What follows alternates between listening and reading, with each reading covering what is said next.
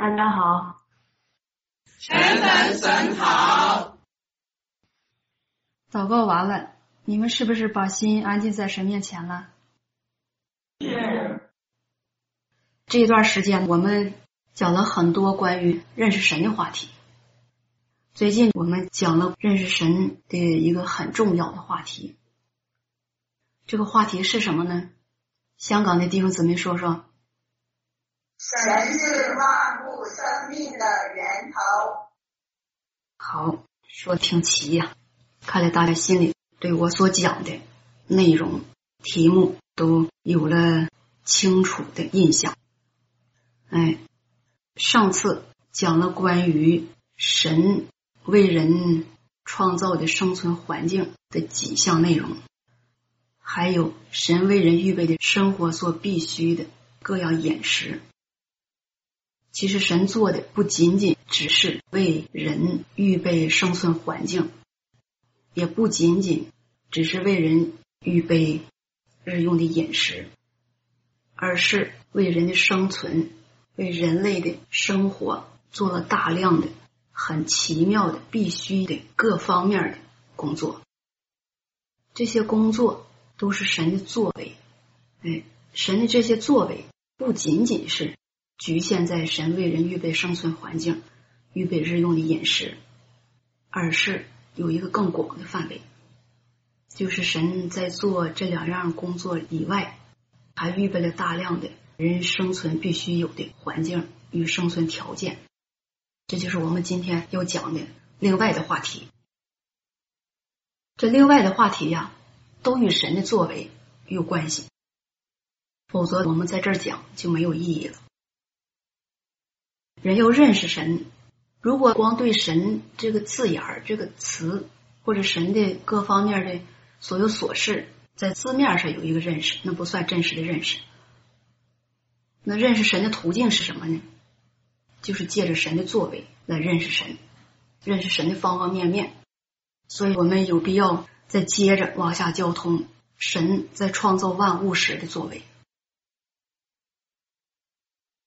自从神造万物之后，万物就按着神所制定的规律在运行着，在有规则的向前发展着，在神的眼目之下。在神的主宰之下，与人的生存同时有规则的向前发展着，没有任何一样东西能改变这个规律，也没有任何一样东西能破坏这个规律。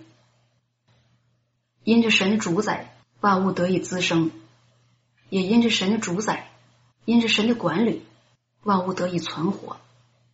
所以说，万物在神的主宰之下。有规律的生发、消失，以至于轮回。哎，当春天来到的时候，绵绵的细雨带来了春意，滋润了大地，土壤开始融化，小草从土里挤了出来，开始发芽，而树木也逐渐变绿。这一切的生物。给大地带来了新的生机，哎，这是万物生发的景象。各种动物也从洞穴中出来，感受到春天的温暖，开始了新的一年。夏季，万物享受着炎热，也享受着夏季带给万物的温暖。万物迅速的生长着，树木、草。与各种植物都在迅速的生长着，以至于开花，甚至结果。万物也在夏季忙碌着，包括人类。到了秋季，小雨带来了秋天的凉爽，各种生物开始感受到了秋收的季节，万物也结果，有了果实。人类也因着秋季。万物的果实而开始收获这累累果实，为冬天预备食物。冬季万物在寒冷中逐渐的开始休息，开始静下来。人们也在冬季闲了下来。这春夏秋冬的转换、变化，都是在随着神所制定的规律而在运转着、变化着。哎，神以这样的规律带领着万物，带领着人类，给人类制定了丰富多彩的生活方式，为人类预备了不同温度、不同季节的生存环境。因而，在这样的有规律的生存环境下，人类也有规律的生存着、繁衍着。这个规律没有人能改变，也没有一人一物能够冲破这个规律。无论是沧海桑田，还是桑田沧海，这个规律一直存在着。它的存在是因着神的存在，是因着神的主宰，也是因着神的惯例。有了一个这样有规律的大环境，人类的生活也在这个规律中、这个规则中进行着。哎，这个规律养育了一代又一代的人，让一代又一代的人在这样一个规律中得以存活。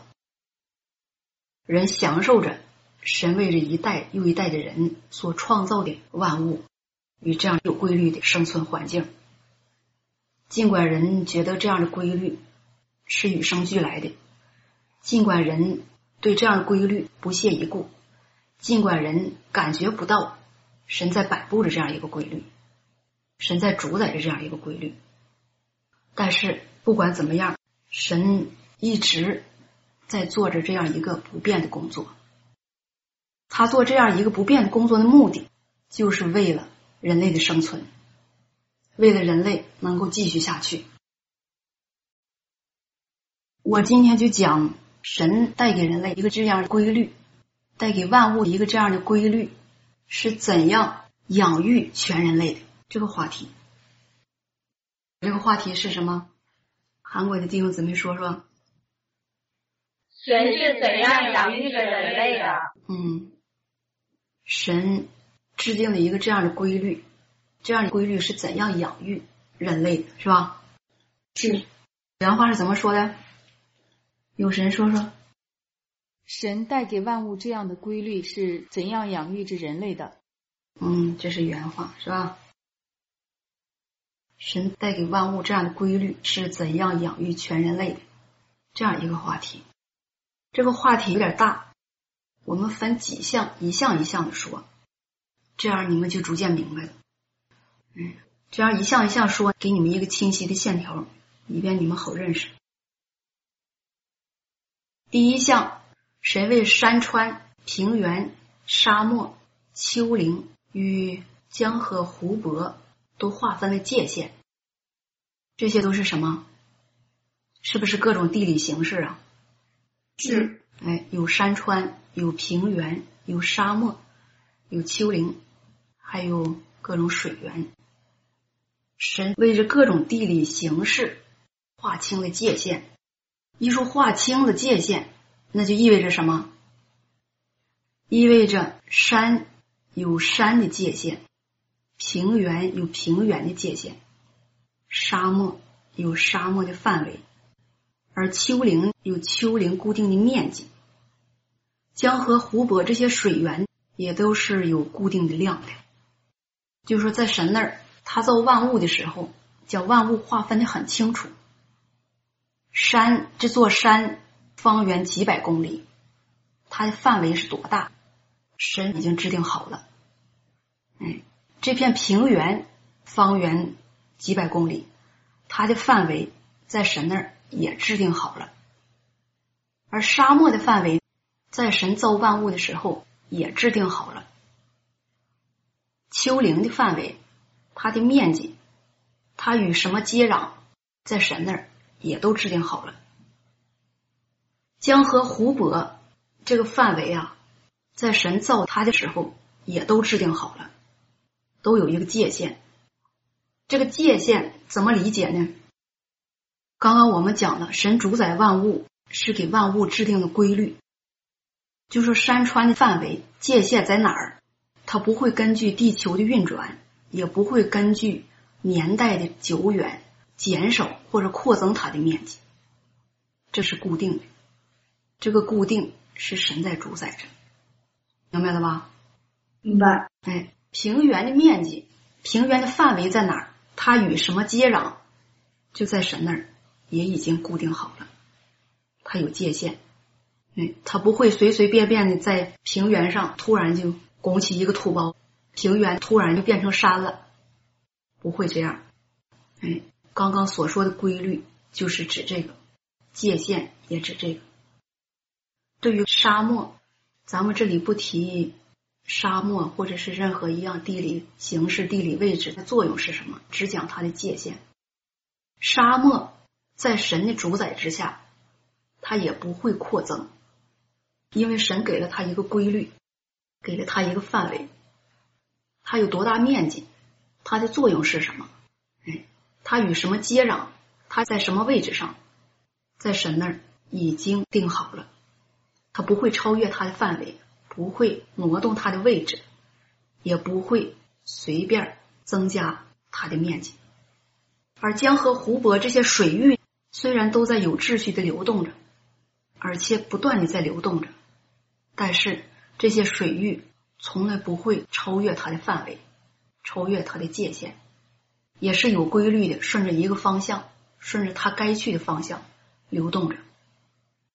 所以在神主宰的规律中，任何一个江河湖泊不会因着地球的转动，也不会因着年代的久远而随随便便就干涸了，也不会随随便便就改变了它流动的方向。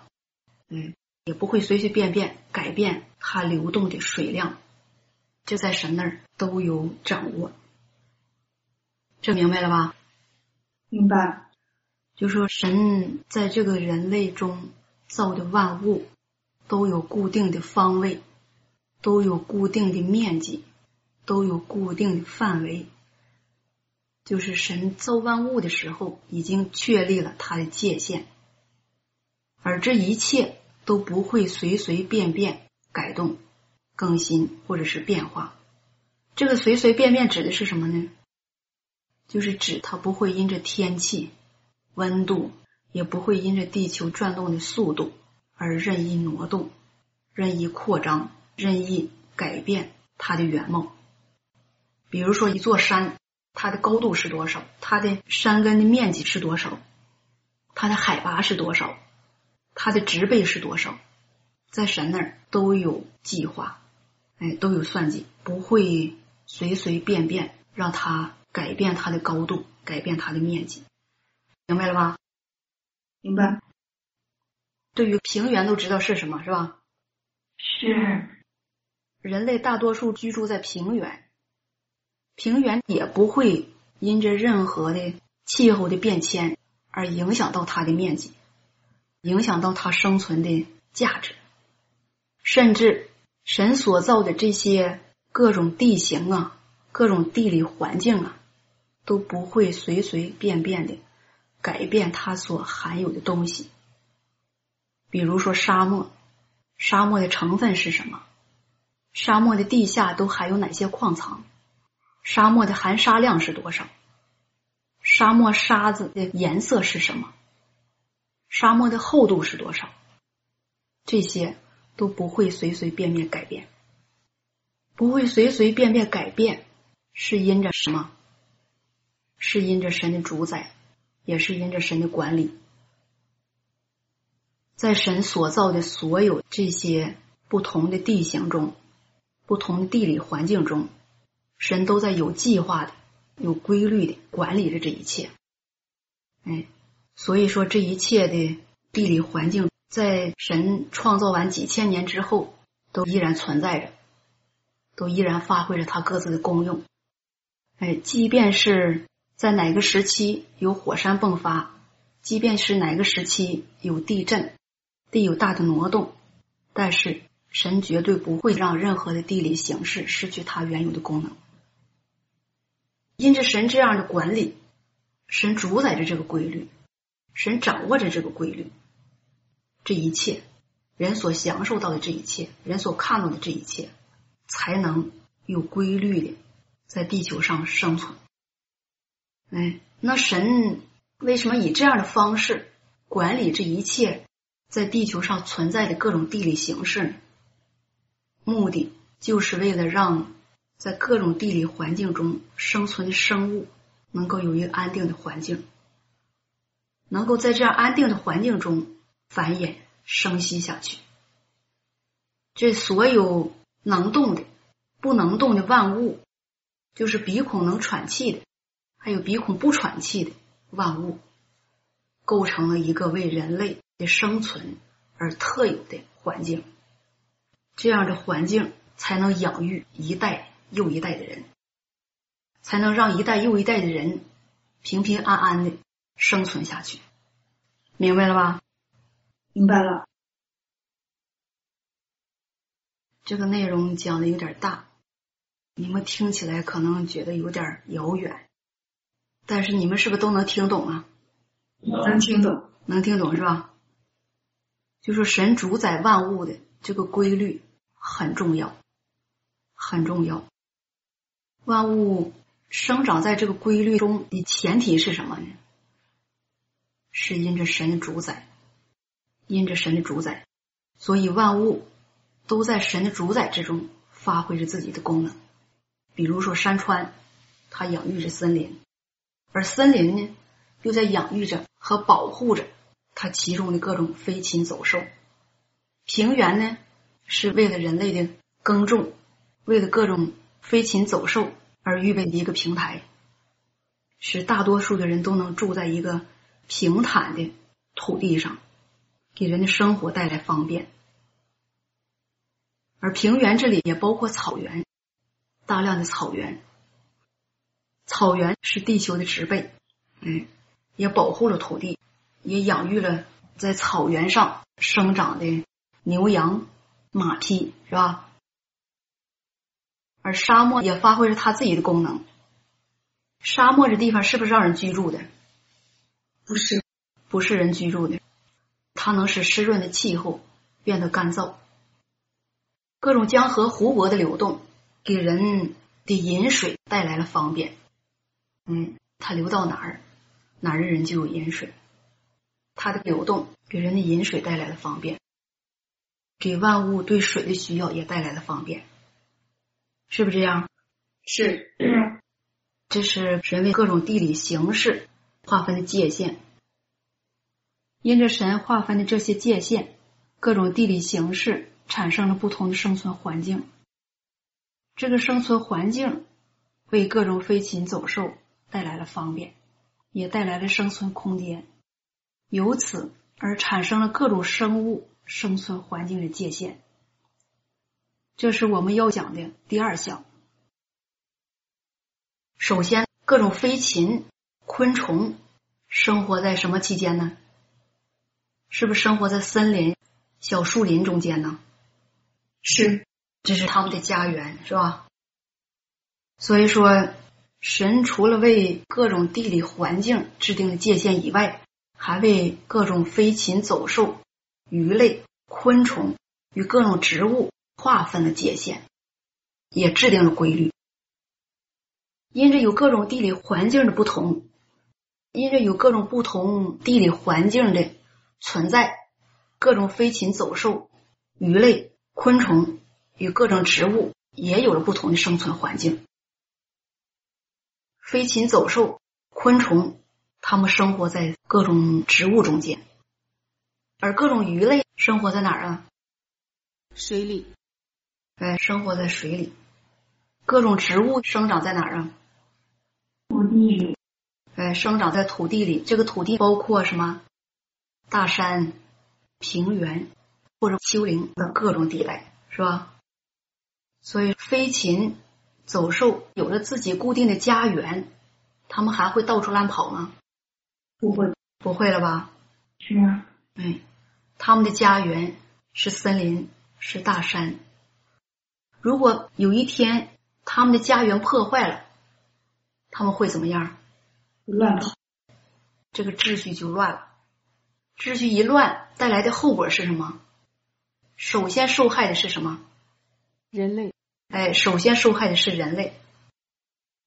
在神制定这些规律范围中，你们看没看见过一些奇特的现象？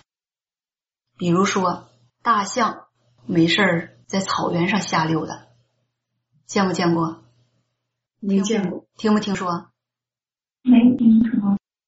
这是很奇怪的现象，没见过，也没听说过，是吧？是因为大象生活的环境在哪儿啊？树林，在树林里。这个树林是神给他预备的生活环境、生存环境。他有了自己的生存环境，有了自己固定的家，他还会往人堆里跑吗？还会到处乱走吗？不会，不会了吧？有没有人看见狮子或者老虎在海边瞎溜达呀？没有，没有吧？哎，那狮子、老虎，你家在哪儿啊？在水里，在森林里，在大山里，是吧？嗯，有没有人看到大海里的鲸鱼或者鲨鱼在沙漠上随便走呢？没有，没见过吧？那鲸鱼与鲨鱼，你家在哪儿啊？海里，哎，在人的生活环境中，有没有人与大棕熊一起生活呢？没有，有没有人家屋里屋外老围着孔雀呀，或者各种鸟类呀？没有，没有吧？那是动物园儿是吧？还有什么？在森林里没有看见牛羊，在森林里没有看见牛羊。哎，有没有人看见老鹰或者大雁与猴子一起玩耍呀？没有，没有没有哈，这些都是奇特的现象。我之所以说这些，在你们看来认为是奇特的现象，就让你们明白，神所造的万物，无论是固定的，还是鼻孔能喘气的，都有它的生存规律。在神造这些生物以前啊，神早就为他们预备好了各自的家园、各自的生存环境。嗯，这些生物有了自己固定的生存环境，有了自己的食物，有了自己固定的家园，有了自己固定的适合他们生存的地点，或者适合他们生存的温度的地方，他们就不会到处乱跑，嗯，就不会对人类的生存造成破坏，对人类的生活造成影响，是不是这样？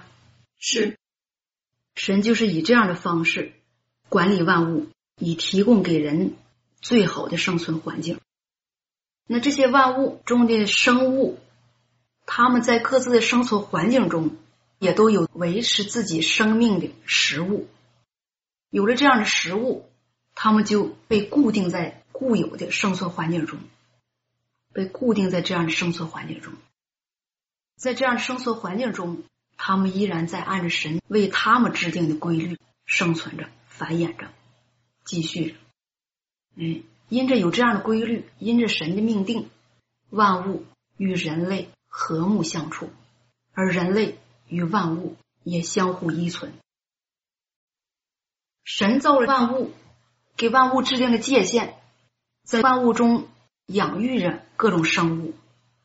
嗯，养育着各种生物的同时，神也在为人类预备着各种不同的生存方式。所以，你看到的人类的生存方式不仅仅就是一种生存环境，也不仅仅就是一种。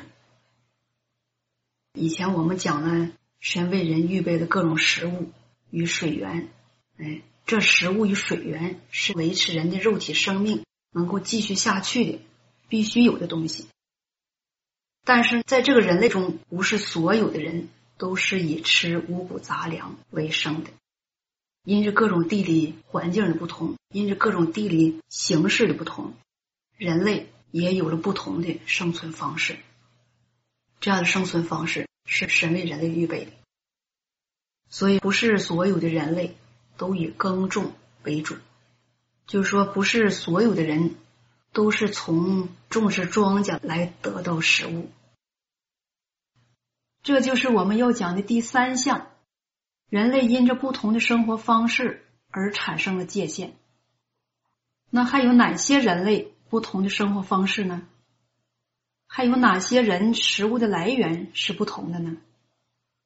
主要有以下几种：第一种就是以打猎为生，打猎为生这个都知道是吧？是你们中间有没有以打猎为生的？没有 你们都是现代人，都不知怎么打猎，也不知道怎么拿枪。你们都是吃地里打出的粮食，以这些为生的。打猎为生的人吃的是什么？野味哎，吃的是森林里的飞禽走兽，是吧？这个野味是现代词，打猎的人他不认为那是野味，他就认为那是他的食物，那是他的日用饮食。比如说打了一只鹿，他就高兴了，妥了，这一只鹿又够一家人吃几天的。嗯，他得到这只鹿的时候啊，就像农民从地里打来粮食是一样的。农民从地里打来粮食，他看到粮食就高兴，心里就有底了，这下有吃的了，不怕饿着了。嗯，一家人不用饿肚子，有粮食吃了，心里踏实，有满足感。而以打猎为生的人，他看到猎物之后，也是心里踏实，有满足感，因为他的饭不用愁了，下一顿有吃的了，不用饿肚子了，是吧？这是以打猎为生的人，打猎为生的这些人常常居住在什么样的环境中？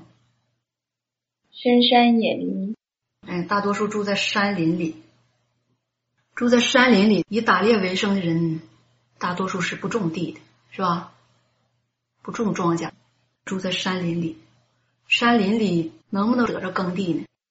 不容易。嗯，不容易得着耕地，所以说他们就以各种生物、各种猎物为生。这是第一种不同于普通人第一种人的生活来源，是吧？第二种是以放牧为生。放牧为生的人种不种地呀、不种地，不种地，那做啥呢？只放牧，放牛羊哎，放牛羊。有人说说你们的游牧生活，就是以放牛羊为主，没有种地的。然后到了冬天就把牛羊宰了吃，以那个为主食。对，喝啥呀？喝奶茶，还有什么？像以前吃的就是炒米，其他基本上没有，菜很少。现在各方面交通都便利了，菜啦、主食啦，各方面都有了。嗯，以往就是放牧为主，肉食主要来源就是自己放的牛羊。啊，喝的是奶茶是吧？嗯，你们喝不喝酥油茶呀？说法不一样，我们叫黄油，就是把牛奶炼成油，应该跟藏族的酥油是一回事儿。那你们吃不吃青稞呢？不吃，嗯，主要吃牛羊肉是吧？是喝羊奶，喝牛奶，牛奶多啊、然后骑着马去放牧是吧？是我看放牧这生活不错是吧？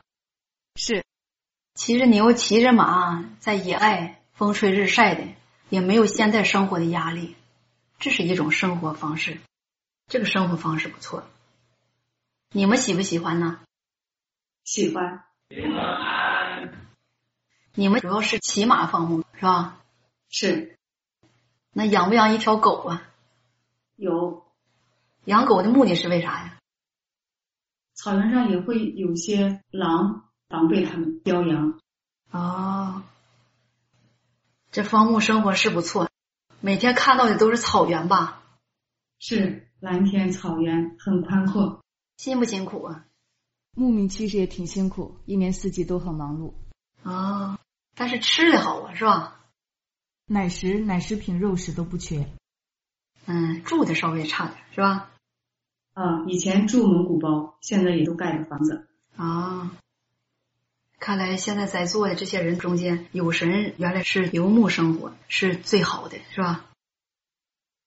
这放牧为生的人呢，也占一大部分，是吧？这一部分人大多数生活在哪儿？草原生活在草原，就能够世世代代的继续他们的游牧生活。虽然生活在草原上有一点寂寞，但是这个生活也是很幸福的，是吧？是嗯，这个生活方式不错。这是打猎为生与放牧为生的两种生活了，是吧？是，一个是在草原，一个是在山里，两种特殊的生活方式。第三种是以打鱼为生，就是人类中间有一部分人居住在海边或者小岛上，四周环水，面向海洋。这些人以什么为生呢？打鱼，以打鱼为生。打鱼为生，这些人依靠的食物是什么？他们食物的来源是什么？海鲜，各种海鲜、海味，是吧？你们中间有没有打鱼为生的？香港有没有？当年香港是一个小渔村的时候，那些居住在小渔村的人是不是以打鱼为生啊？是。他们不种地，天天打鱼，用打上来的鱼换各种生活必需品。他们自己也吃鱼，是吧？偶尔换了一些米呀、面呀，哎，以打鱼为生。这就是生活在水边的人的一种不同的生活方式。嗯，在水边靠水吃饭，以打鱼为生，以打鱼作为生活的来源，也作为食物的来源。除了耕种以外，人类主要就是以上三种不同的生活方式。除了放牧为生、打鱼为生、打猎为生的几种人，大多数的人以耕种为生。耕种为生的人需要的是什么？需要的是土地，是吧？是。哎，需要的是土地。这些人世世代代以种地为生，从地里得来食物。哎，种蔬菜也好，种水果也好，种五谷杂粮也好，就是从地里得来生活的必需品。人类具有这样不同的生活方式的基本条件是什么？是不是必须得有各种生存环境的一个基本的维持呢？是。就说打猎的人如果失去了山林，失去了飞禽走兽，他的生活来源就没有了，是吧？是。那以打猎为生的人失去了山林，没有了飞禽走兽，他没有了生活来源，这样一个民族，这样一个人种会走向何方？是个未知数，就有可能消失。而放牧为生的人，他们依靠的是什么？草原。哎，他们真正依靠的不是牛羊，而依靠的是牛羊的生存环境——草原。如果草原没有了，他们上哪儿去放牧牛羊？牛羊吃什么？没有牛羊，这些游牧民族，他们的生活来源是什么？都没有了，是不是？是。没有了生活来源的一个这样的民族会走向何方？就没有未来，是不是？是。哎，就很难生存下去。如果没有了水源，江河湖泊都干涸了，那依靠水生活的各种鱼类还会存在吗？不会。这些鱼类不会存在，那靠着水。靠着鱼类生活的人还会生存下去吗？不会，不会了吧？他们没有了食物，没有了生活的来源，这些民族就不会生存下去。哎，不会生存下去，就是他们的生活成了问题，生存成了问题，他们这样的种族就不会继续下去，不会继续下去，就有可能从地球上。消失，哎，有可能从地球上消失灭亡。而以种地为生的这些人呢，如果失去了土地，结局是什么？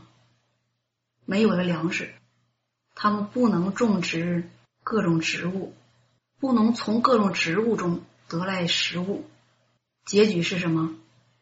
人是不是会饿死啊？是，人饿死了。那这样的人类不就都灭亡了吗？是不是？是。嗯，这就是神维持各种环境的一个目的。他维持各种环境、各种生态，维护各种环境中所生活的各种生物，目的只有一个，就是为了养育各种人类，为了养育生活在不同地理环境中的人类。如果万物失去了自己的规律，万物将不复存在。如果失去了万物的规律，万物中的生物就不会继续下去，人类也失去了人类赖以生存的生存环境。人类失去了这一切，人类也不会这样一代又一代繁衍生息下去。人类之所以存在到现在，是因着神所供应给人类的万物而养育着人类，哎，以不同的方式养育着人类。因着神以不同的方式养育着人类，人类才存在到现在，存在到今天。有了这样一个固定的好的生存环境，有规律的生存环境，地球上的各种人类、各个种族都在各自规定的范围内生存着。哎，这个范围是任何人不能超越的，这个界限也是任何人不能超越的，因为是神给划分好的。神为什么要这样划分呢？哎，这个事儿很重要，对全人类来说很重要，很重要。神划分了各种生物的范围，固定了各种人类生存的方式，同时也为在地球上的不同种族、不同类别的人做了划分，也固定了范围。这就是我们要讲的第四项。神为各个种族的人类划分了界限。在地球上有多少人种呢？你们知不知道？首先，白人、黑人，然后棕色人种、黄色人种，是不是？是。嗯，这是不同类别的人。神将这些不同类别的人也固定了生活的范围。人在神的管理中，不知不觉生活在了自己该有的生存环境中，没有人能超越。比如说，白人、白色人种，大多生活在什么范围内？你们知不知道？欧美国家。嗯，大多生活在欧美国家、欧洲、美洲这样的地方，是吧？白人多数生活在这样的地方。黑色人种生活在什么样的范围？非洲，非洲，这个你们都知道是吧？棕色人种都生活在什么样的范围？生活在什么地带？东南亚，像泰国呀、印度啊、缅甸呐、越南呀、老挝呀，哎，生活在东南亚南部。黄色人种主要生活在哪儿？亚洲，嗯，亚洲，比如说中国、日本、韩国这些国家。是吧？这些各种不同的人种，神也做了分布，让这些不同人种分布在不同的地球板块上。在不同的地球板块上，神早已为各类不同的人种预备了他们适合的生存环境。在这样的生存环境中，神为他们预备了土壤的颜色、土壤的成分，哎。就说白人的身体里的成分与黑种人身体里的成分是不一样的，与别的有色人种的身体成分也是不一样的。哎，在神造万物的时候，就已经将这样的生存环境给预备好了。预备好的目的就是，当这样的人开始繁衍、开始增多的时候，就把它固定在这样一个范围。所以在神没造人类以前，就已经想好了，把这块地方留给白色人种，让白色人种发展生存。所以在神造地的时候，就已经有计划，已经有目的的、有目标的，将这块地加入哪些东西，在这片土地上养育哪些东西，比如在这片土地上有哪些高山，有多少平原。有多少水源？哎，有什么样的飞禽走兽？有哪些鱼类？哪些植物？神早就预备好了。嗯，神早就预备好了。就说为一个人类、为一个人种预备生存环境的时候，神要考虑很多方方面面的问题，地理环境、土壤的成分，嗯，飞禽走兽的种类，还有各种鱼类的大小、鱼类的成分、水质的不同，还有各种植物的类别，神早就给预备好了。就是这样一个环境，是神所创造的一个为白色人种预备的固有的生存环境，是吧？是这个听懂了吧？听懂了，你们看没看见神创造万物的时候花了心思，是计划着在做？看没看到？看到了，看到啥了？我刚才说什么了？为不同种类的人类考虑周到，给各种人类生存的环境预备什么样的飞禽走兽啊，鱼类的大小啊，有多少高山平原呐、全部都考虑的很周到、很精密。嗯，比如说白色人种，他们吃的食物大多数是以什么为主？你们知不知道？你们有没有了解？牛奶、牛奶，还有什么？肉类、红肉、小麦、小麦不是他们的主食。香港人可能知道一些，你们说说。面知道啊、肉类、一个一个一个说，谨慎说说。面食、高蛋白的东西，肉类、红肉啊、牛肉这些，还有奶类，还有土豆。台湾的人说说。红肉、马铃薯，嗯，白人吃的食物啊，与亚洲人吃的食物有很大差距。我了解到一点儿，跟你们说说。白人吃的食物主食大多数是肉、蛋、奶、禽类，然后面包、米饭这类谷物之类的东西，基本上是放在盘子旁边的副食。即便是吃沙拉，沙拉就是蔬菜，是吧？蔬菜里也要放一些烤牛肉啊、烤鸡肉啊，哎，即便是吃点面食，也都夹着乳酪啊、鸡蛋呐、肉食之类的。就是他们的主食大多不以面食、米类为主，乳酪吃的特别多，所以他们吃的食物热量特别大，所以他们常常要喝冰水。一到吃饭的时候，饭还没上来，先一人一杯冰水。所以这个白色人种特别壮，就是神给他们预备的生活的来源、生活的环境，让他们拥有了这样的生活方式。这个生活方式不同于其他有色人种的生活方式。这样的生活方式没有对错，是与生俱来的，是神命定好的，是因着神的主宰、神的安排。这样的人种有了这样的生活方式，有了这样的生活来源，是因着他们的人种，也是因着神为他们预备的生存环境。明白了吧？明白？可以说呀、神为白色人种预备的生存环境，与他们在生存环境中得到的日用饮食是丰丰富富，应有尽有。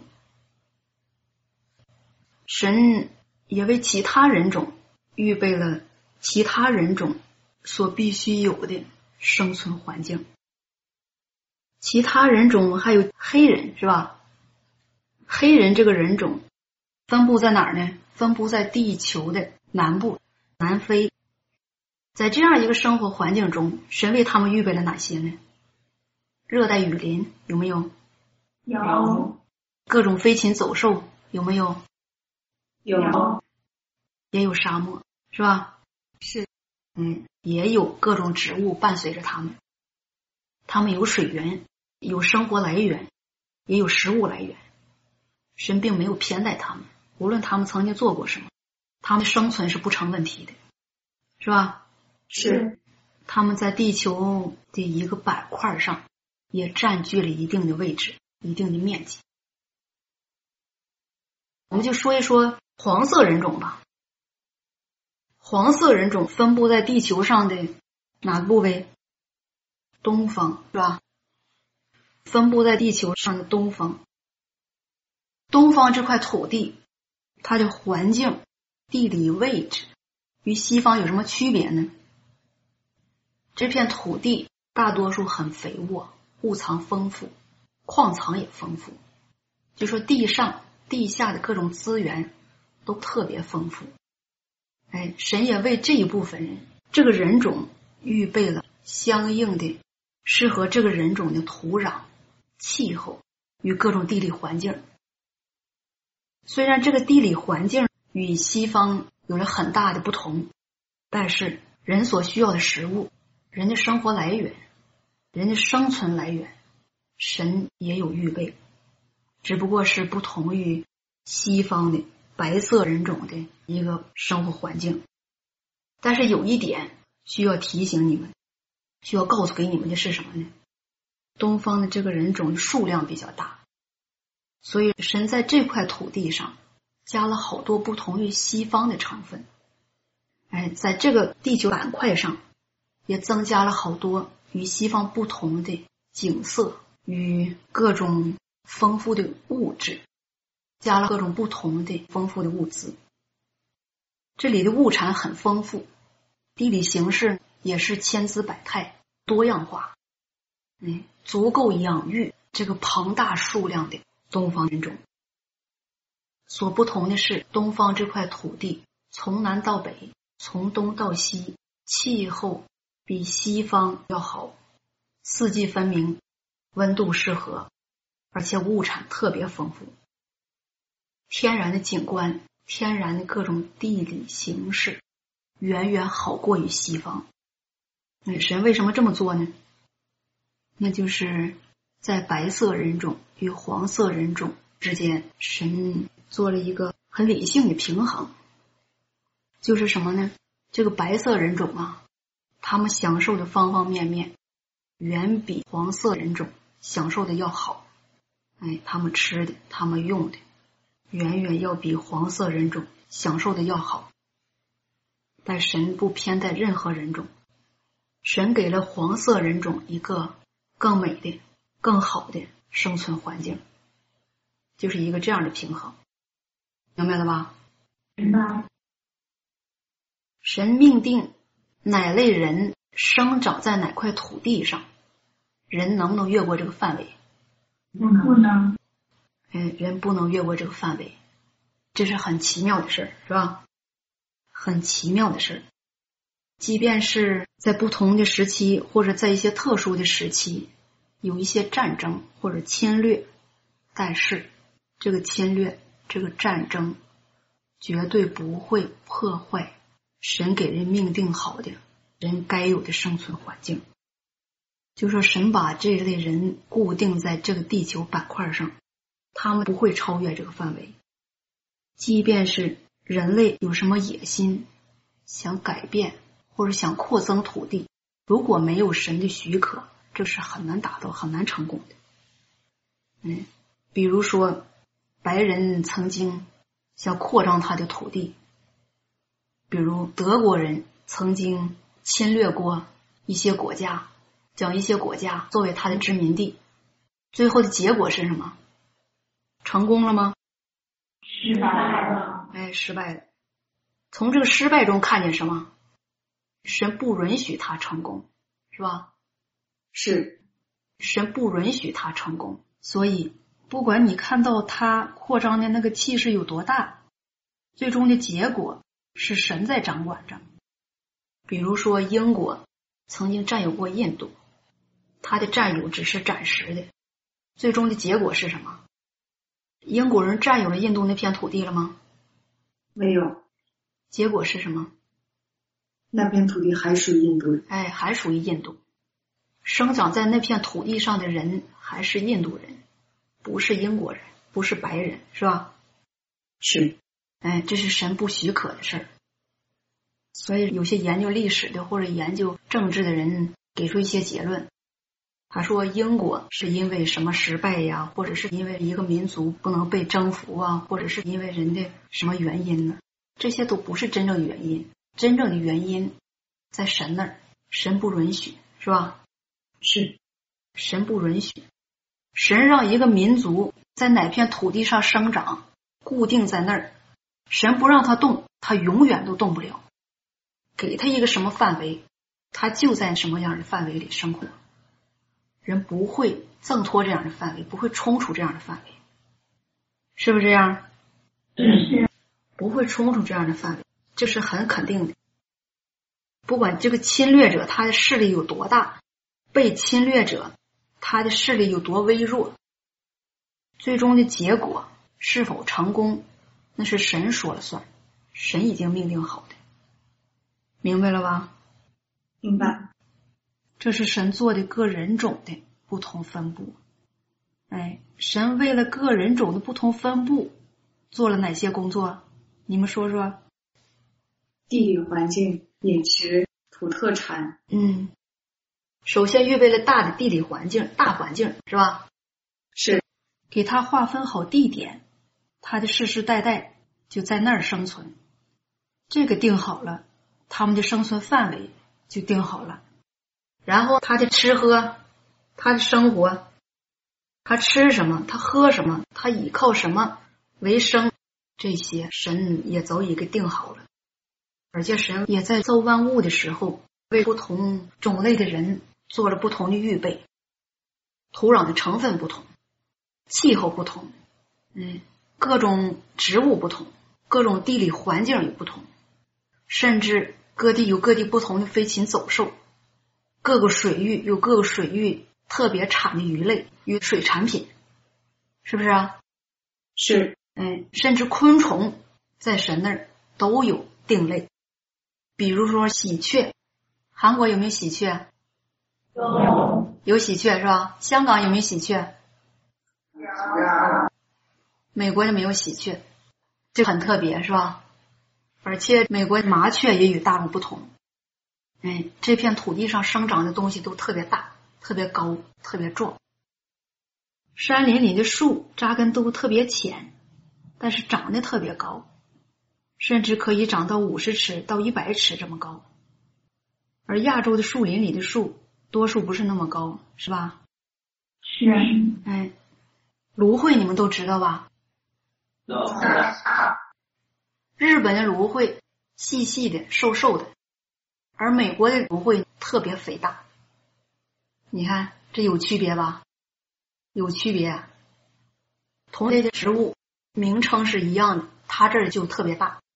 嗯，有区别，就是说这方方面面的区别，人也可能看不到，人也可能感觉不到，但是在神创造这万物的时候，神做了划分，为不同的人种预备了不同的地理环境、地理形势与各种生物，因为神造的各种人类，他知道各种人类的需要，各种人类的生活方式。这个清楚了是吧？讲了这几方面之后，你们对于刚刚讲的主题有没有一点认识了？有没有一点了解了？为什么我在这个大题里讲这几方面？明不明白？明白一些。明白一些了。有没有个轮廓呀？有香港的弟兄姊妹先说说。我看你们听懂多少？因着神制定的万物的规律，才养育了全人类。神在制定规律的时候，给不同的人种、不同的环境、不同的生活方式、不同的食物、不同的气候、温度，这些都是为了全人类能够安定的在地上生存。从中看到神的经营计划和精心安排，看到神的智慧、神的完美。韩国的弟兄姊妹说说。神为了养育人类，给我们制定了这些规律，预备了地理环境，还有各种食物。同时，为了让我们更好的在这样的环境当中生存，预备了不同的生存空间。从这一点看到了神的做工，神的计划特别精密，看到了神对我们人类的爱。还有补充的吗？神制定的规律范围，任何人事物不能改变什么，都在神的主宰当中。从神制定万物生长的规律这个事儿来看，人类无论是哪一种人类，是不是都生活在神的供应之下？是。哎，都生活在神的养育之下，是不是？是。哎，如果有人打破了这样的规律，或者神不给人制定这样的规律，那人类的前景会是什么？人类的前景会是什么？人类失去了基本的生存环境之后，人类有没有食物的来源了？没有。哎，也可能食物的来源就成问题了。人类失去了食物的来源，就是得不着食物了。人类能撑几天呢？恐怕连一个月都撑不下去，是不是？是。所以，神为人的生存。为了人的继续繁衍生息所做的每一样事都很重要。哎，神在万物中做的每一样事，都与人的生存息息相关，密不可分。哎，与人的生存密不可分。如果人的生存成了问题，那神的经营还会继续吗？不能。哎，神的经营还会存在吗？不会。哎，不会。神的经营与神养育的全人类的生存同时存在着，所以神无论是为万物预备了什么，为人类做了哪些，这些都是在神那儿必须有的，也是人类的生存不可或缺的。如果离开了神为万物制定的这样一个规律，万物的规律。被打破了，混乱了，万物将不复存在，人类的生存环境将不复存在，嗯，人类的日用饮食将不复存在，人类也将不复存在，由此，神拯救人类的经营将不复存在。以上所讲的这些每一样事儿，每一项都与每一个人的生存息息相关。也可能你们会说，你所讲的这些太大，我们看不见。也可能有人会说，你所讲的这些与我本人没有关系。但是你别忘了，你是生活在万物中的一份子，你是神主宰的万物中的一个。万物离不开神的主宰，任何一个人不能离开神的主宰。失去了神的主宰。失去了神的供应，人的生命，人的肉体生命将会消失。这就是神制定了人类生存的环境的一个重要性。无论你是哪个种族的人，无论你是生活在哪块土地上的人，或者是在西方，或者是东方，哎，你都离不开神。为人类制定的生存环境，你都离不开神为人类制定的生存环境对你的养育、对你的供应。哎，无论你是以一个什么样的方式生存，依靠什么活下去，维持你的肉体生命，你都离不开神的主宰、神的管理。有些人说，我不是农民，我不是以种地为生的，我不靠天吃饭。所以可以说，我不是在神为人制定的生存环境中生存，这样的环境没有给我什么。这话对不对？不对。为什么不对？你说你不以种地为生，但是你吃不吃粮食啊？吃。你吃不吃肉类啊？吃。你吃不吃蛋类？吃不吃蔬菜水果？吃。哎。你所吃的，你所需要的这些，都离不开神为人类制定的生存环境，而人所需要的一切的来源，都离不开神所创造的万物的这样的一个生存环境，是不是啊？是，嗯，包括你喝的水，你身上穿的服装，是吧？哎，你用的各种东西，哪一样不是从万物中获得的？有些人说，那有的就不是从万物中获得的呀？什么呀？你举一个例子，有没有？没有。有的人说，你看那塑料就不是从万物中获得的，它是化学东西啊，是人造出来的。这话对不对？不对。为什么不对？塑料是人造出来的，是化学东西，但是塑料的原材料是从哪来的呢？植物。来源于神创造的物质。哎，它的原材料是从神所创造的物质当中获得的，是这样的吧？是。嗯，任何一样东西，你所享受的、你所看见的、你所用的，都是从神所创造的万物中获得的。就说人类，无论是哪个人种，无论有什么样的生存方式，在什么样的生活环境中生存，都离不开神的供应。那我们今天所讲的这些内容，与我们的主题“神是万物生命的源头”有没有关系呀？有。那能不能把我们今天所讲的列在这个大标题下呢？嗯。嗯。也可能今天所讲的有些事儿有点抽象，讲起来有点难度，但是我想你们可能也明白一部分，是吧？是。也明白了一部分。我们这几次交通的话题啊，面儿比较广，范围比较大，所以你们听起来就有点吃力，是吧？因为这些话题都是人信神从来没有接触到的，有的人当奥秘听，有的人当故事听，哪个观点对呢？你们以什么观点来听这些话呀？香港的地方姊妹说说，认识神的一方面的权柄。也能看到神的尊贵，从中也看到神对人类的爱。他每做一样事，都为人精心安排、精心计划。就是神那么爱惜我们，就连我们的食物也很周到的提供给我们。韩国的地方姊妹说说，我们看到神的作为，也看到神把万物安排的有条不紊，也看到万物有这些规律。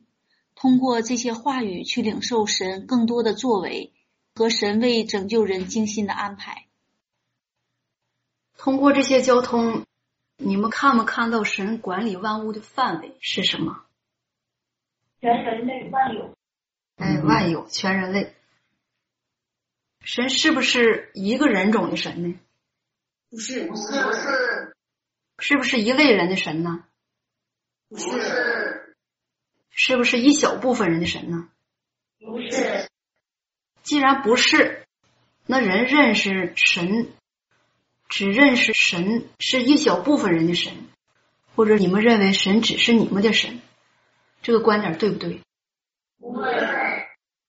神既然管理万物，是万物的主宰，人就应该看到神在主宰万物的同时，神的作为，神的智慧。神的全能，这是人必须要认识的。如果你说神管理万物，神主宰万物，主宰全人类，但是你对神主宰全人类没有任何的认识，没有任何的看见，那你能承认神是主宰万物的吗？能不能？不能。也可能你心里说能，因为我看见我这一生都是神主宰着。那神就那么小吗？不是，你只是在你身上看见神对你的拯救，神在你身上做的功，从这些事儿上看见神的主宰，那个范围太小了，影响你对神的真实认识，也会局限你对神是万物的主宰的真实认识。如果你只局限在神对你的供应。神对你的拯救这个范围，你永远不会认识到神主宰万有，神主宰万物，主宰全人类。那你认识不到这些的时候，你能真正认识神主宰你的命运吗？不会，在你心里永远不会认识到这一层，永远不会认识到这个高度。这明白了吗？明白。嗯。其实我知道，我现在所讲的这些话题、这些内容，你们能领受到什么程度？但是为什么我还要继续讲呢？因为这些话题是每一个跟随神的人，是每一个想接受神拯救的人所必须要领受、要认识到的话题。即便今天、现在你认识不到，但是到有一天，当你的生命、当你对真理的经历到一定程度的时候，当你的生命性情变化到一定程度的时候，你的身量长到一定程度的时候，这些话，我现在所交通的这些话题，才能真正供应、满足你追求对神的认识。所以说，这些话呀，是给你们以后认识神是万物的主宰，认识神自己而打基础的，而预备的。在人心里，人对神有多少认识，人心里的神就有多少。人心里对神的认识有多高，人心里的神就有多大。你认识的神是空洞的，是渺茫的，那你心里那个神也是空洞、渺茫的。你认识的神只局限在你的范围里，那你的神就是一个小小的神，就与神自己是不挂钩的、无关的。所以，认识神的实际作为，认识神的实际。全能的那一面，认识神自己的真实身份，认识神的所有琐事，认识神在万物中彰显的作为，这对每一个追求认识神的人都很重要，与每一个人的生命，每一个人追求真理的实际的生命密不可分。如果你只把认识神限制在字句里，限制在你小小的经历里，或者你数算神的恩典里，你对神的小小的见证里，那我说你的神根本就不是真实的神，根本就不是真实的神自己，也可以说你信的神不是神，因为我所讲的神自己是主宰万有的，是在万有中行走的，在万有中管理的那一位。是掌握全人类命运的，也是掌握万有命运的那一位。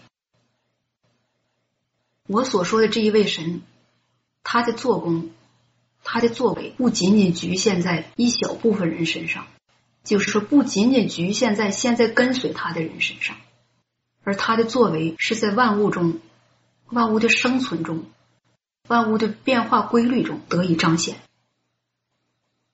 人如果在这万物中看不到神的任何作为，认识不到神的任何作为，你就不会对神的作为有任何的见证。你对神没有任何的见证，你一如既往的一直在谈论着所谓的你所认识的小小的神，局限在你的思想里，你狭窄的心胸里的那一位神。哎，你一直在谈论着这样一位神。那神永远都不会称许你的心。当你见证神的时候，你只会用你如何享受神的恩典，如何接受神的管教，接受神的责打，如何享受神的祝福这些来见证神，那是远远不够的，远远不能满足神的。要想见证神，见证的合神心意，见证是真正的神自己。那必须得从神的作为中来看见神的所有所事，从神掌管万有中来看见神的权柄，看见神是如何供应全人类的这个事实。如果你只承认你日用的饮食、你生活所需都是从神来的，而看不到神在万物中借着万物来供应全人类，神借着主宰万物来引导全人类这一事实。那你永远都不会见证神，这些明白了吧？明白。哎，我说这些话的目的是啥呀？是让你们不要掉以轻心，不要认为我所说的这些话题与你们个人的生命进入毫无瓜葛，而把这些话题只当做一种知识或者一种学说来听。如果你们以这种态度来听的话，那你们啥也得不着。嗯，你们啥也得不着，那么你们就会失去这个认识神的好机会，记住了吧？记住了。那我说的所有这些话题的目的是什么？目的是不是让人认识神，让人了解神的实际作为呢？是。哎，你了解神了，你知道神的作为了，你才能有机会或者有可能去认识神，是不是这样？是。哎，假如说了解一个人，通过什么了解呀？通过看这个人的长相行不行？哎，通过看这个人的穿着打扮行不行？通过看这个人的走路行不行？不行。通过看这个人是否有丰富的知识行不行？不行。那通过什么？通过一个人的言行举止、心思所想，是吧？是。哎，通过他的言行举止，他表现出来的、流露出来的，来分辨这个人，来认识这个人，来了解这个人。要认识神，要认识神的实际的一面，神真实的一面，你们也得通过神的作为，神所做的每一件实实际际的事情来认识神。这是一个最好的途径，也是唯一的途径，明白了吧？明白。神在万物中彰显着他的作为，在万物中主宰着万物的规律，掌管着万物的规律。我们刚刚讲了神是如何主宰万物的规律，又如何以万物的规律，在万物的规律中来供应、养育着全人类，这是一方面。另一方面是神掌管万有的一个方式。这个方式就是神在造了万物之后，神是如何平衡万物的关系。这个题目对你们来说又有点大，是不是？平衡万物的关系这个事儿，人能不能做到？做不到，人自己不能是吧？人只会破坏，人不会平衡万物的关系，人也管不了，人也没那么大的权柄，也没那么大的能力。只有神自己有这样的能力去做这样一件事情。做这样一件事情的目的是为了什么？同样与人的生存有着极大的关系，嗯，有着极大的关系。神要做的每一件事都是必须的，都是必须的，不是说可做可不做的。他要维护人类的生存，要给人类一个好的生存环境。他就必须要做一些必要的事情、重要的事情来维护人类的生存。哎，神平衡万物，这话首先从字面上来看，这是个很笼统的话题，是吧？哎，首先给人一个概念，知道平衡万物就是还是神掌握着万物，是吧？是平衡，字面上的意思是指什么？首先，平衡就指的是不让它失衡，能不能这么解释？能。哎，就是不让它失衡。天平大家都知道是吧？知道。天平称一个东西的时候，把这个东西放在一端的碟子里，另外一端的碟子放砝码，是吧？是。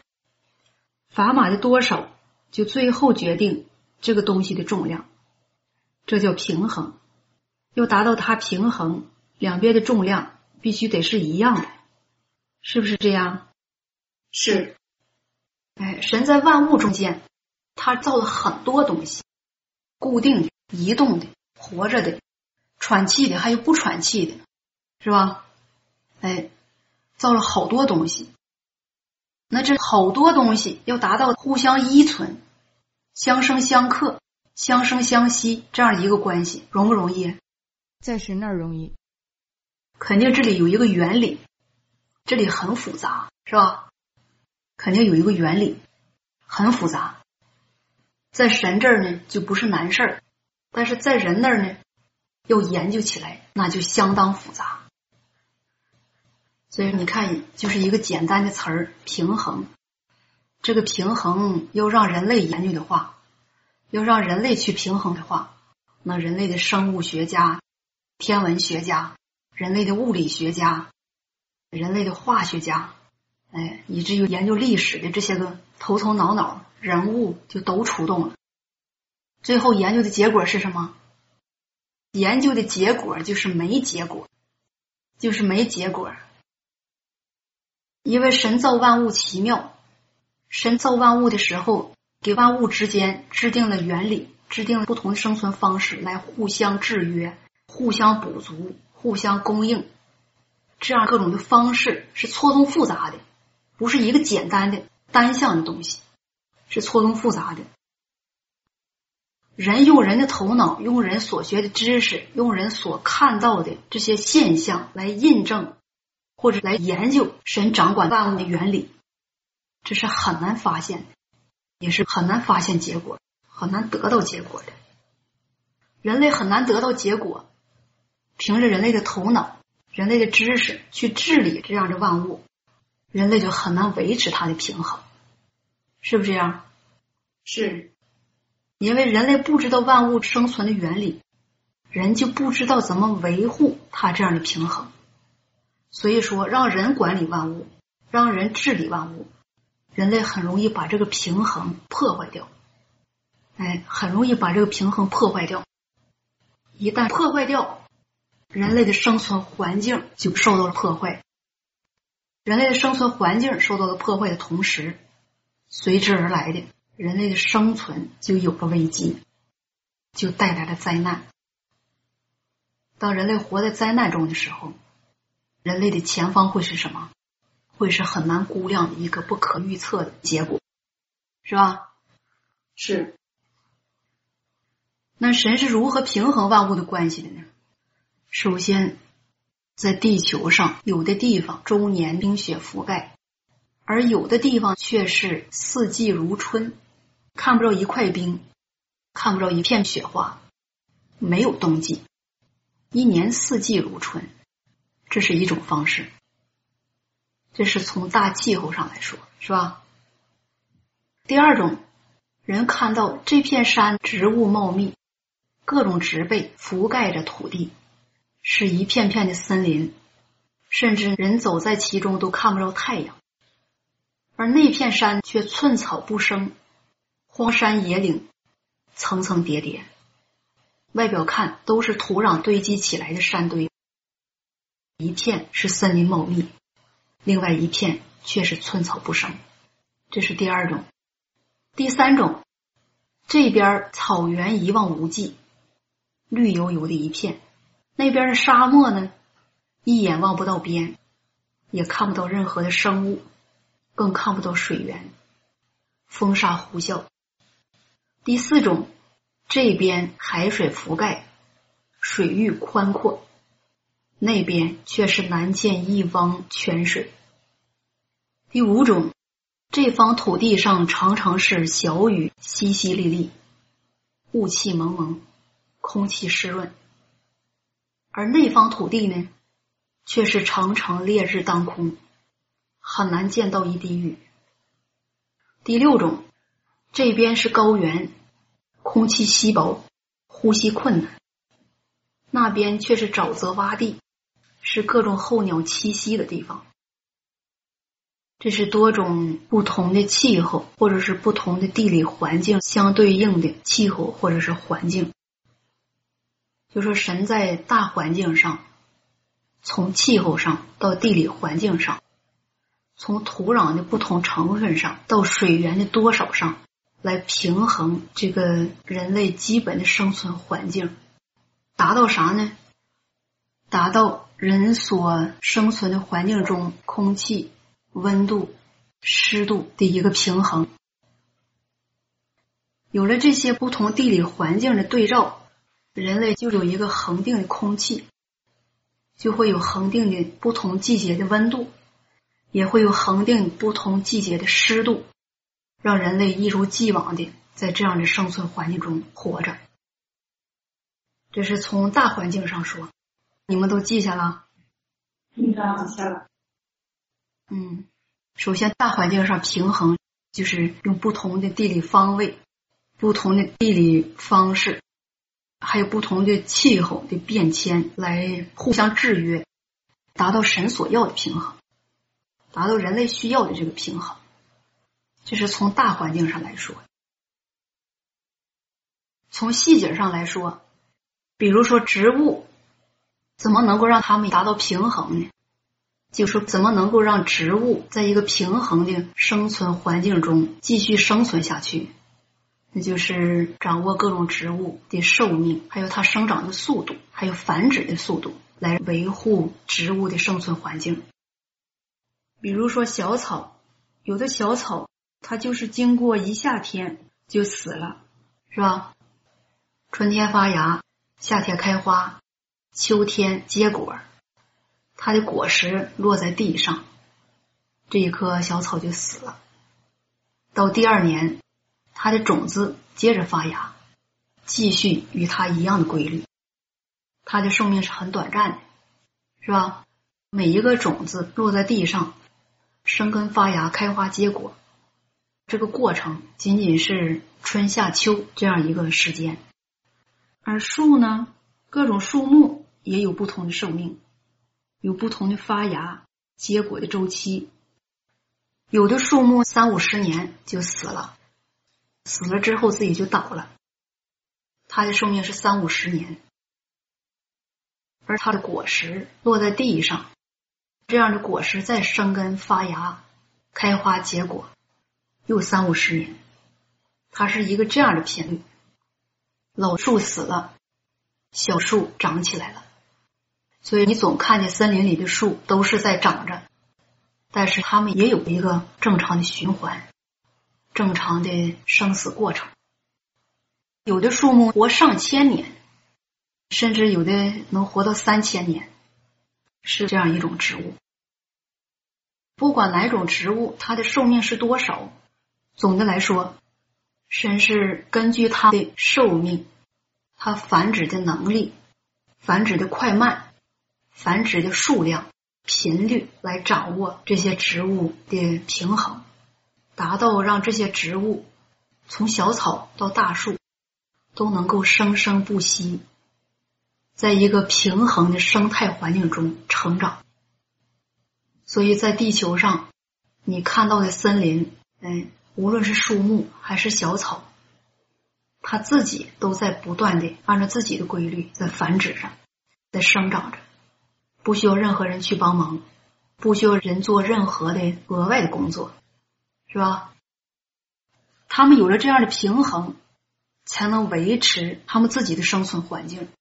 他们有了自己适合的生存环境，这一片片的森林，一片片的草地，才能存在在地球上。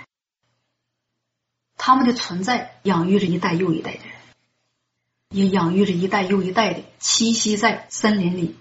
草原上的各种生物，飞禽走兽、昆虫，以至于各种微生物，而各种动物，神也在掌管着它们的平衡。这个平衡是怎么掌管的呢？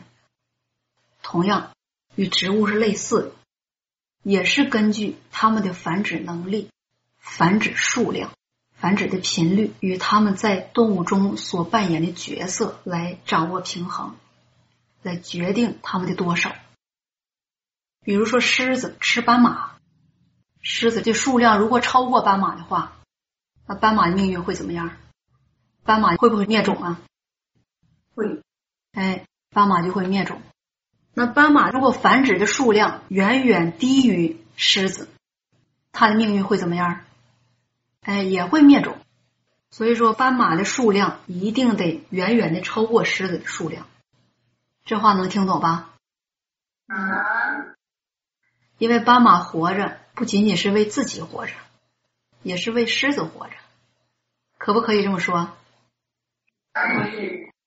哎，每一只斑马是斑马中一份子，但是同时也是狮子嘴里的食物。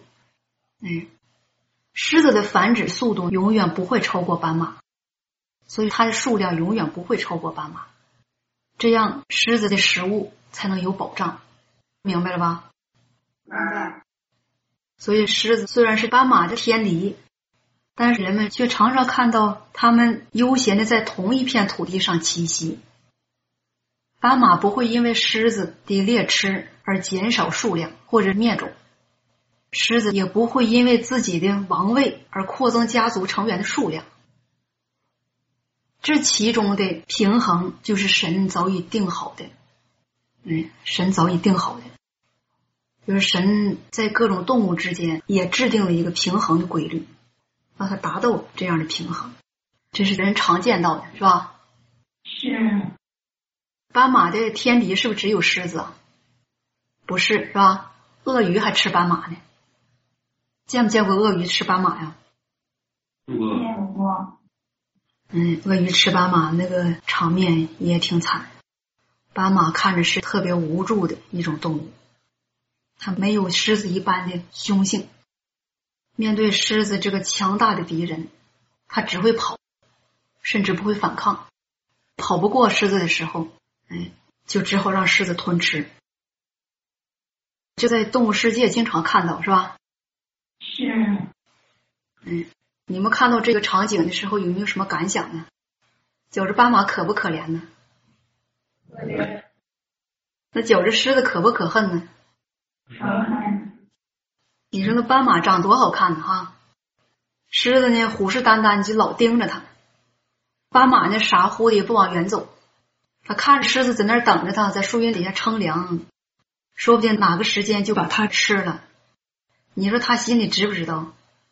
他心里知道，但是他也不离开那片土地，这就是奇妙的事儿。嗯，这是奇妙的事儿。这奇妙的事儿中有神的命定，是吧？有神的主宰。你看着斑马可怜，你也救不了它；你看着狮子可恨，你也灭不了它，是不是这样？是。斑马就是神给狮子预备的一道食物。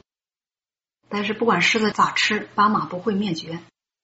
狮子繁殖的数量就特别小，也特别慢，所以它不会超过斑马。不管怎么吃，它的数量也不会超过斑马，就是这样一个平衡。神维持这样一个平衡的目的是为了什么呢？这又涉及到人的生存环境，涉及到人的生存，是不是啊？是。如果斑马或者狮子的任何一样猎物，鹿或者其他，它们繁殖的太慢，狮子的数量急剧的增长，人类会面临什么样的危险？想没想过？人养的鸡鸭鹅狗，首先就成为狮子的猎物了，因为它是在屋子外面呀，是吧？首先就成为狮子的猎物了。那这些东西够不够狮子吃啊？不够。有的人家养两头猪。狮子下山了，给吃了。狮子吃完之后就走了吗？他一看山上没啥吃的了，就在这儿待着吧。这家养猪呢，把猪吃完之后，这屋里还有几口人呢。下一顿没啥吃的，这不都预备好了，在屋里待着呢。他总不能不出门吧？就守着门吧。一出门，咔一口吃了。人类没有任何的反抗能力，这是不是挺悲惨的事儿啊？哎，这是挺惨的事儿。狮子吃斑马呀，这正常现象。如果狮子吃人呢，这就是一场惨剧了，是吧？这个惨剧不是神命定的，也不是神主宰的，更不是神给人类带来的，而是人类自己带来的，是不是啊？是。所以在神看，万物的平衡对于人类的生存是至关重要的。无论是植物还是动物，都不能失去它应有的平衡。植物和动物还有山川湖泊，为人类预备了一个很正常的生态环境。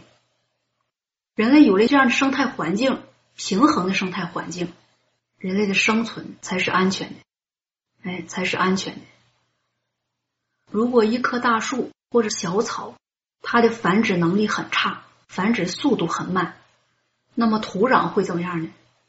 土壤是不是会失去水分呢？是。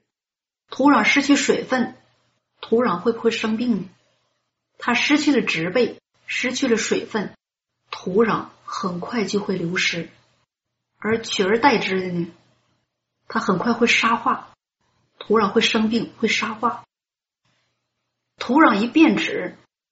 人类的生存环境随之就遭到了破坏，遭到破坏的同时，与之俱来的是灾难。没有了这样的生态平衡，没有了这样的生态环境，人类会常常因着万物的不平衡而遭受到灾难的侵袭。比如说，因着一种环境的失衡，在一个地方，青蛙多了起来，青蛙的生态环境遭到了破坏，青蛙都聚到一起，它的数量急剧增长，甚至。有人看到青蛙在城市里过街，大量的青蛙在马路上行走，大量的青蛙占据了人的生存环境，这叫什么？这叫灾难。为什么叫灾难呢？这样一种对人类很有益的小动物，如果它在自己适合的地方待着，对人类是有益处的，它维护着人类生存环境的平衡。一旦成了灾难，它就会影响到人生活的秩序，会不会这样？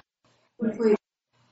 哎，青蛙身上所带有的各种东西、各种成分，会影响到人的生活质量、生活品质。嗯，甚至人的肉体某个器官会遭到侵袭，这是其中的一种灾难。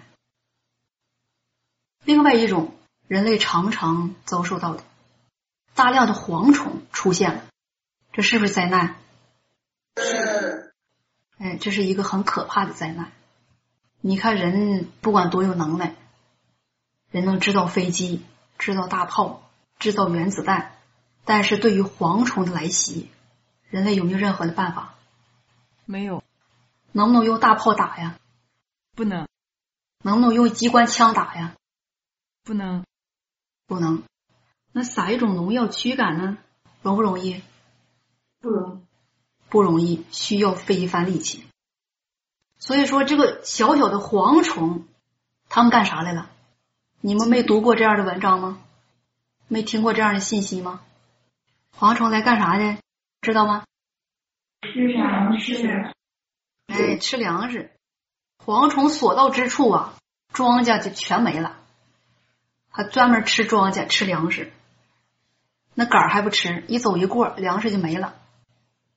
所以种地的人依靠的食物，在蝗虫的侵袭之下，哎，眨眼的功夫，一年的粮食有可能就让蝗虫全部吃掉了。那这蝗虫的到来对人类来说是什么？灾难，灾难。哎，不仅仅是骚扰了，而是一种灾难，是吧？是。蝗虫。是一种灾难。那老鼠呢？老鼠如果繁殖太快，没有猫头鹰，没有各种鹰去吃它，它的繁殖速度特别快，超乎想象。老鼠这个东西如果泛滥的话，人类的日子能好过吗？不能，不能好过。人类面临的是什么？瘟疫。光是瘟疫啊，粮食也不吃。老鼠啥都吃啊。连木头都嗑，连塑料都刻。你那屋如果是一百平方米的屋子，如果有两只老鼠的话，这满屋的人都会受到骚扰。有时候他就偷油吃，有时把粮食克了，有时把衣服克了。他克完的衣服你敢穿吗？不敢。甚至有时候就把小孩的耳朵咬了。哎，这就是老鼠带给人的烦恼。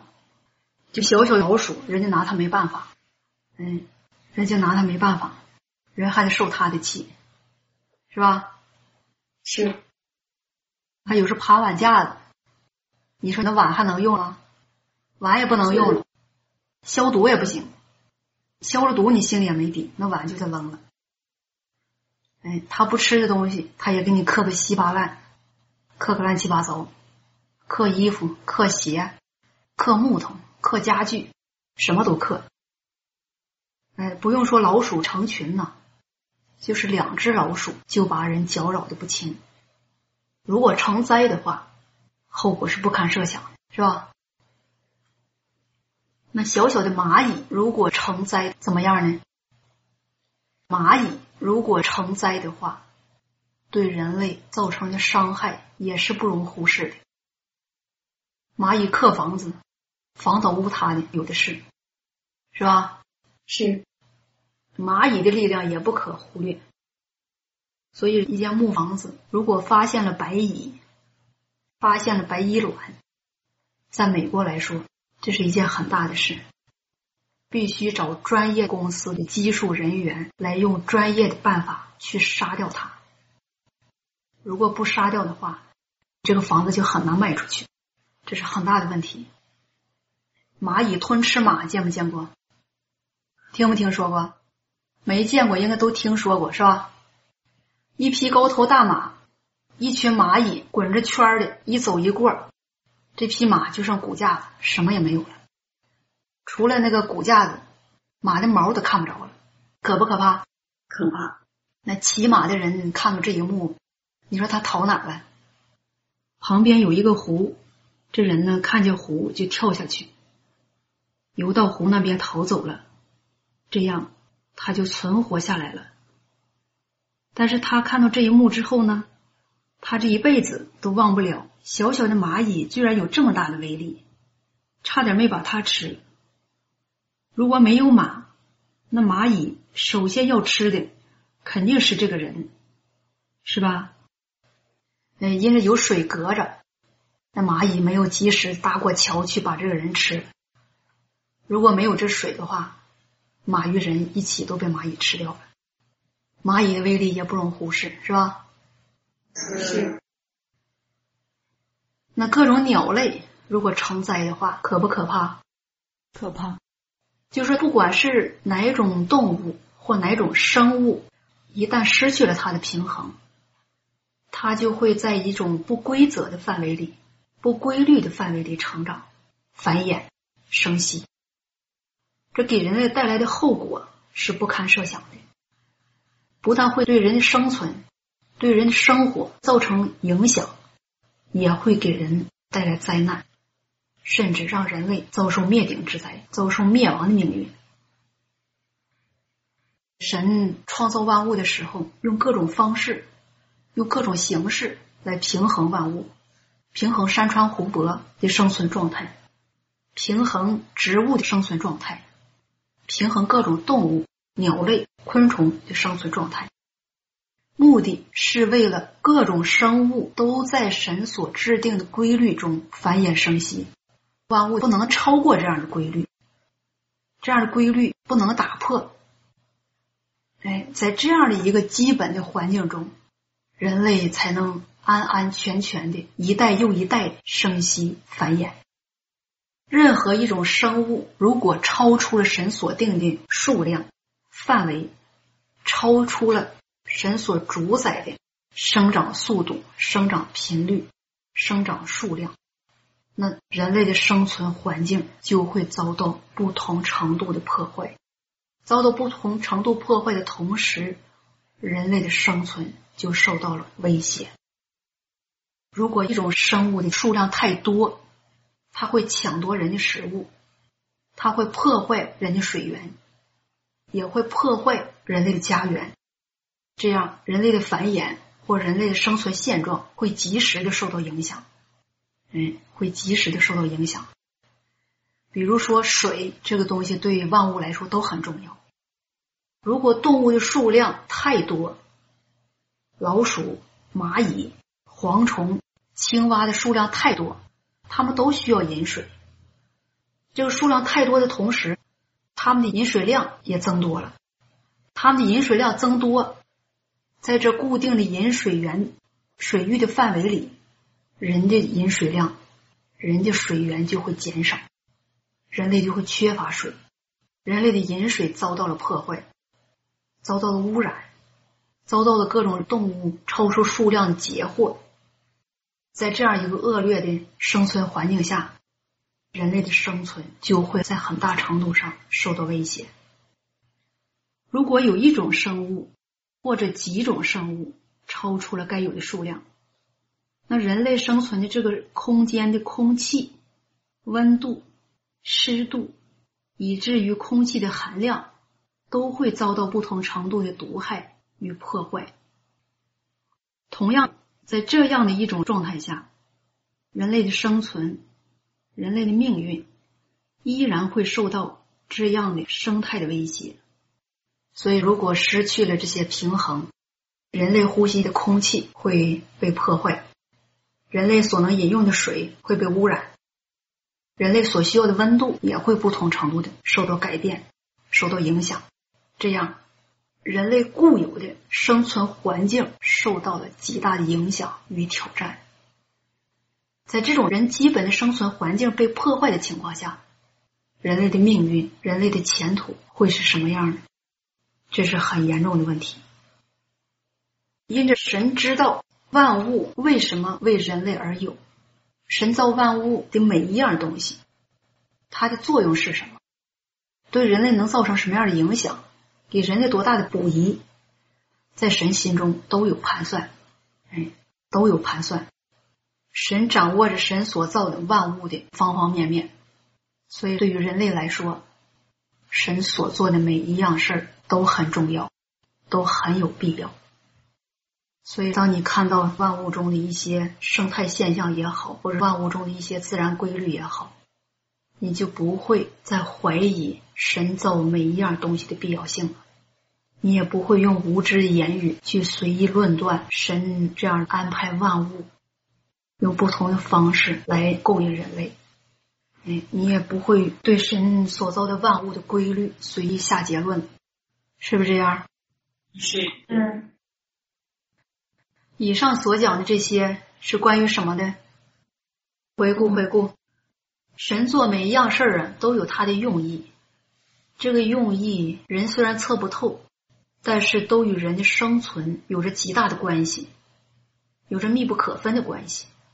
不是可有可无的，因为神从来不做无用功，他所做的每一样事儿，这事儿的原理、原则都有他的计划，有他的智慧在其中。哎，这个计划用意的目的，就是为了保护人类，保护人类避开灾难，避开任何一样生物的侵袭，避开万物中的任何一样对人类的伤害。那我们现在所讲的这个话题，在这个话题中看见的神的作为，能不能说是神又以另外一种方式供应全人类呢？啊，嗯，能不能说是神以这样的方式来哺育、牧养着全人类呢？啊，这个话题与我们所讲的这个主题“神是万物生命的源头”关系大不大？啊。嗯，有着极大的关系，这是其中的一项。开始聚会时，香港的弟兄姊妹选了一首诗歌，我很喜欢这首诗，我也常常拿来读，读给自己听。在这首诗歌当中，让人了解神的作为不可估量。但是在这之前呢，人只不过对神、对神自己、对神的作为，仅仅有一些渺茫的想象。并没有真实的认识，这个不可估量。拿到现在来看，拿到最近所交通的这些内容来看，神的作为是不是不可估量？是。这话有没有实际的一面啊？有。嗯，有实际的一面。神的作为不可估量，这话有实际的一面。但是当神的作为，当神做的事告诉给人的时候，神所做的这些事情的原则，人都能听得懂，都能明白，也能够得上，是吧？是。虽然在神的心里，神做任何事情，神创造万物，主宰万物，这里的原理、原则、法则是很复杂的东西。但是如果单独拿出一项来交通，让你们认识，你们从心里是不是也能感受到这是神的作为呢？是实实际际的呢？嗯。那现在认识神与以前认识人有什么不同呢？在本质上有着不同，是吧？以前认识的太空洞、太渺茫，现在的认识有太多实际的证据来与神的作为对号，与神的所有琐事来对号。所以我所说的这些呀，对你们认识神都是很好的教材。咱们最后唱一首歌，唱经历诗歌第二百七十三首。神的作为不可估量。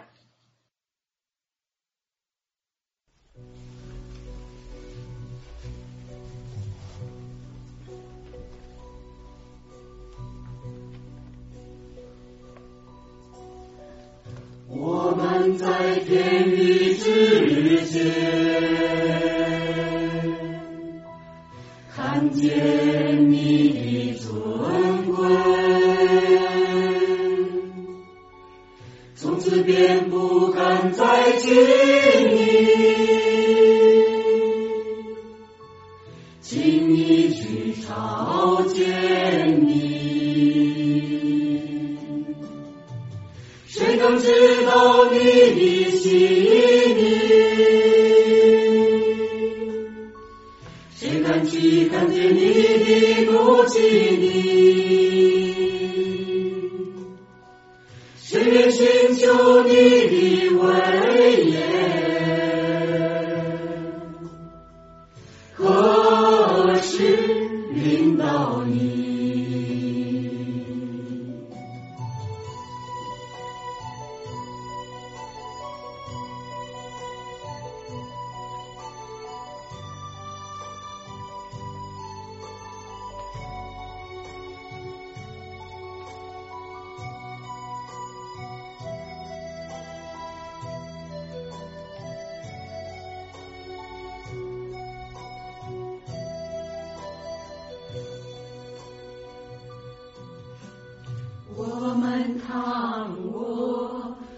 为你手的摇篮中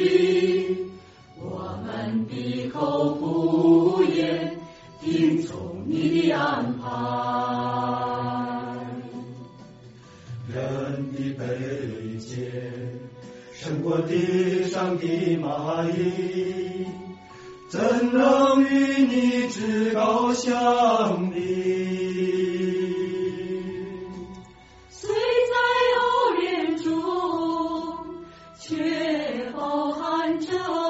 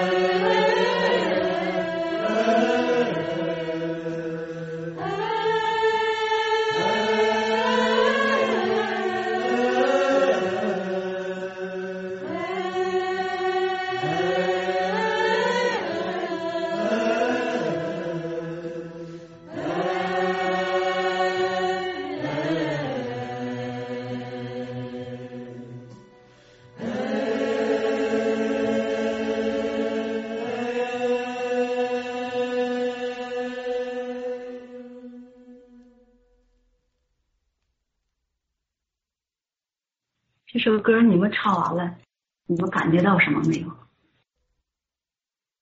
感觉到了神的作为不可估量，像刚刚最后那一句就讲，神的公义隐藏在怜悯威严中，神的爱隐藏在审判刑罚中。当自己经历过来之后，看到是神的爱，所以喜欢这首诗歌里的歌词。嗯，就是人认识神不容易，是吧？认识神不容易，在经历当中，在万物当中，不管人觉得认识神多少都是沙盘主粒是吧？